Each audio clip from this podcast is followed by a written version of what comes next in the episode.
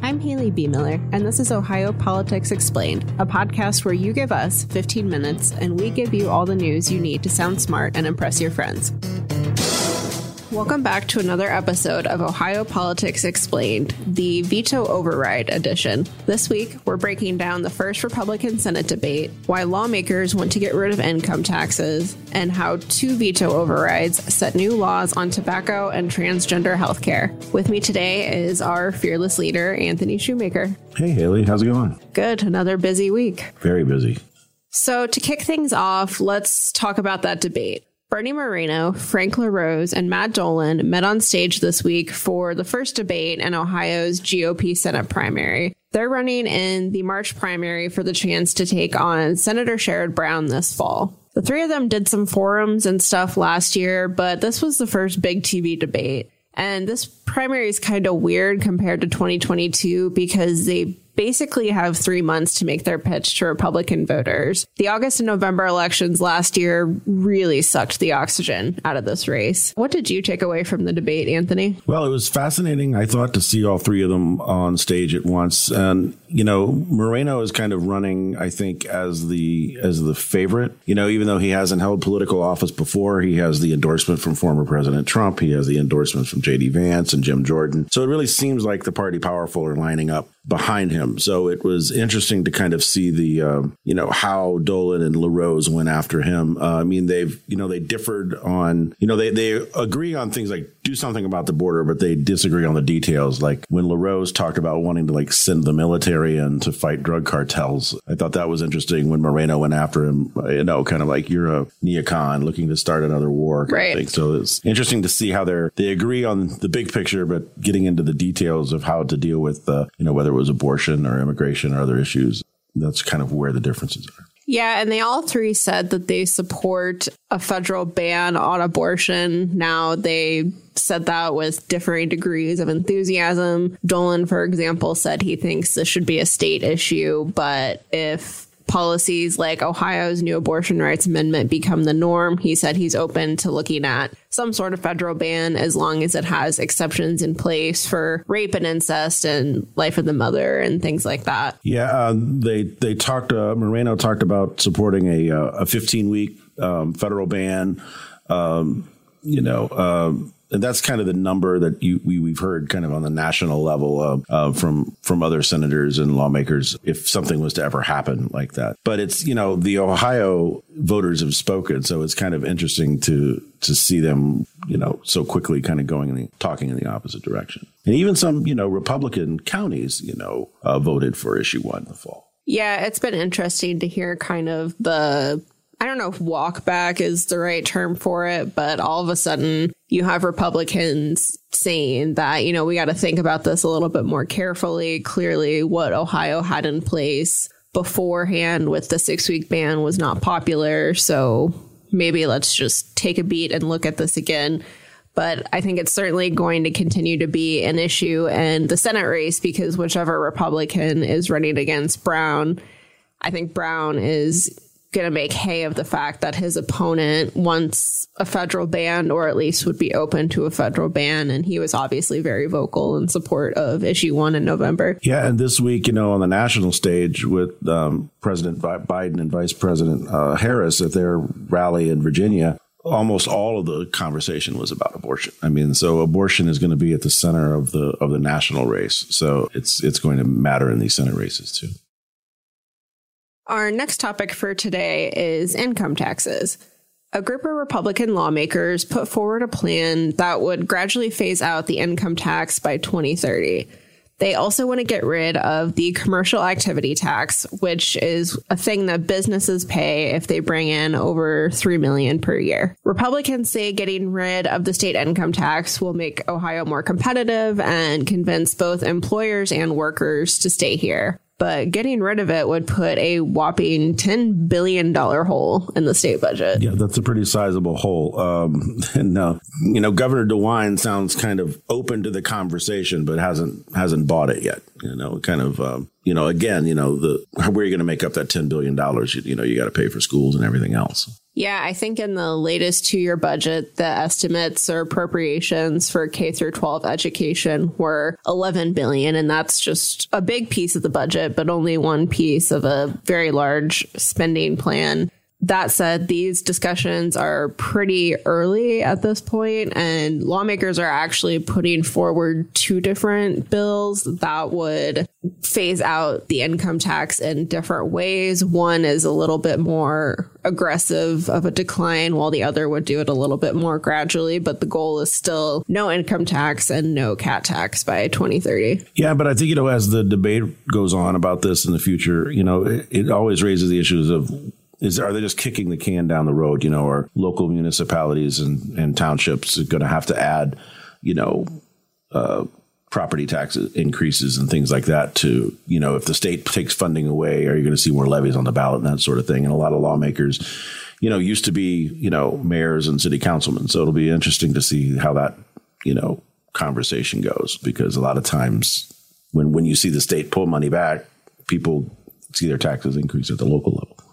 Right. Another thing that I saw when I was reading into this a little bit is that in other states that have gotten rid of the income tax, which is like Texas, Florida, Nevada, a few others, they rely pretty heavily on sales taxes now, but they also have some added bonuses that I think Ohio doesn't have. You know, Texas has a huge oil industry. Right. Nevada can levy a gaming tax that brings in pretty significant money because of Vegas. And Florida has Disney World. Right. We do not have Disney World. We may have like the Rock and Roll Hall of Fame, but I'm not sure we can. Doesn't uh, quite bring in as many people. So it to your point, I think they're going to have to figure out where else to get this money. They say that if there's no income tax, people are going to be spending more, but critics of this are looking at this and say, you know, it's something's got to give is this going to result in an increased sales tax, which tends to hurt, you know, middle class, lower income Americans, or is this going to result in government services being cut? Right. And one of the arguments that the supporters bring up is, you know, hey, if, if business owners have more money in their pocket, they're going to invest in their business. You know, they're going to hire more people or give people raises and stuff like that. So they're they're looking at it from that angle. I guess we'll see. Our last topic for today is kind of a double whammy. The Senate voted yesterday to override two of Governor Mike DeWine's vetoes. The House already voted on both of these, which means the two bills will become law in 90 days, although lawsuits aplenty are expected in both cases. So the first override was for House Bill 68. That's the bill that bans doctors from providing hormones, puberty blockers, or gender transition surgery to Ohioans under 18.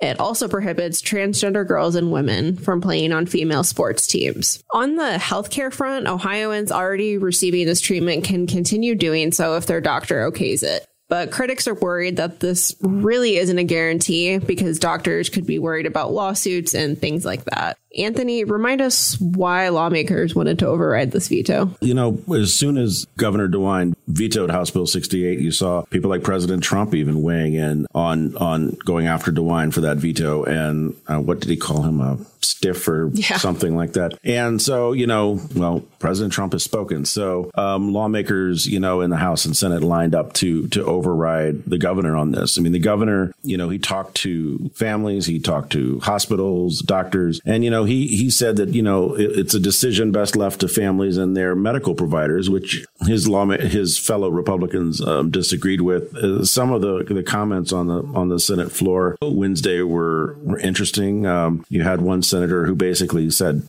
trans people don't exist. And there were protesters and, and people escorted out. And, you know, it is such a small population. It's interesting that it gets so much attention at the state house. You know, there stuff about female um, trans athletes and female sports. You're talking about fewer than 10 10 kids in the entire state. Yeah, for high schools this year, there were like seven transgender girls who were approved to play girls' sports, and I think 400,000 or something like that playing in the state as a whole. Right. Actually. But it also gets to, you know, we were talking about abortion earlier. It feels kind of like abortion for some lawmakers is kind of less of a target and and, and trans issues have become kind of a new focus for um, for Republicans to go after at the national level.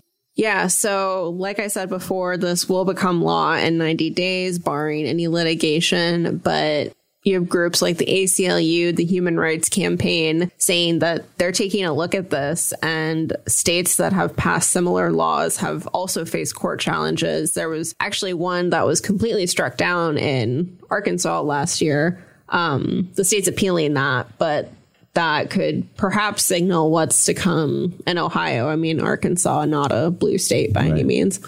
Uh, and you know the other the other impact, and you and you talked to um, to someone uh, about this is, you know, are we going to lose people from Ohio? You know, um, you know, trans people who don't want to live in a state where they don't feel wanted. You know, is that are we going to see people leave? Are we going to see people not want to come to Ohio?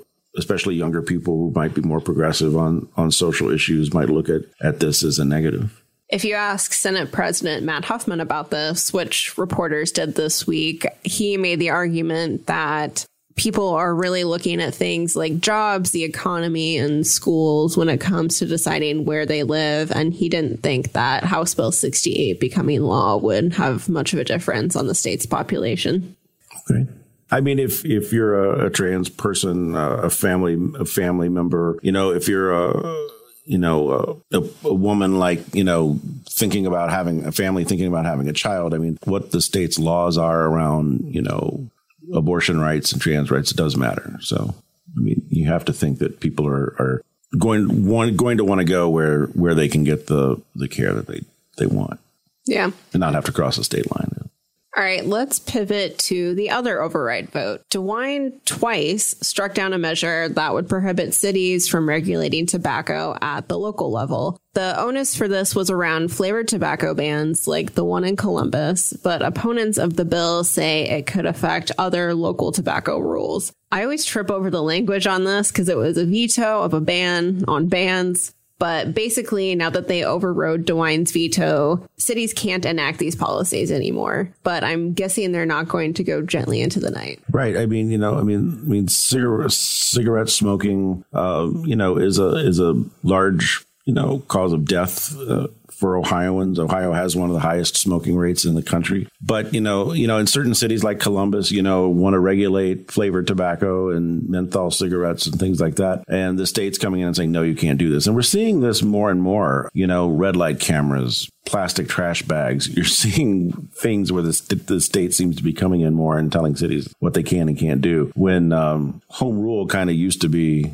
the way most things were handled, uh, Republicans in the state seem to be going a little bit more in the other direction than we used to. Yeah. And again, lawsuits. I mean, we saw comments from Columbus leaders, people in Bexley. They are not happy about this. And if you're a place with a ban already on the books that's already been playing out, I imagine this could get complicated and confusing pretty fast. Yeah. And Governor DeWine, I think, didn't he said something like, well, they should just pass a statewide ban, you know, that the lawmakers could just pass a statewide ban on uh, flavored tobacco products and that would be taken care of. They're not going to do that. And one more thing before you go. Turns out if the governor goes to the Super Bowl, taxpayers don't get to know how much it cost. The Ohio Supreme Court ruled this week in our newspaper's lawsuit that the cost of sending his security detail is not public information. DeWine went to Super Bowl 56 in 2022 to cheer on the Bengals and paid for the tickets and whatnot himself. But the bill for his security team is covered by taxpayers and now is not going to see the light of day. Yeah, that was a four to three uh, decision. You know, it's kind of how do you really argue what the security risk would be to the governor to, to just give the amount uh, that it cost? Uh, and, you know, it wasn't like you were asking for like the, the daily movements of the governor or, or, something where his security could really be threatened. So, um, you know, the the mayor of Cincinnati went to the same Super Bowl, and you know, his office gave us the information that we asked for. Um, the governor's office did not. Well, I guess it won't be relevant this year since neither the Bengals or the Browns are going to the Super Bowl. Ouch. Ohio Politics Explained is brought to you by the USA Today Network Ohio Bureau. You can check us out on X, formerly known as Twitter, at Ohio Explained.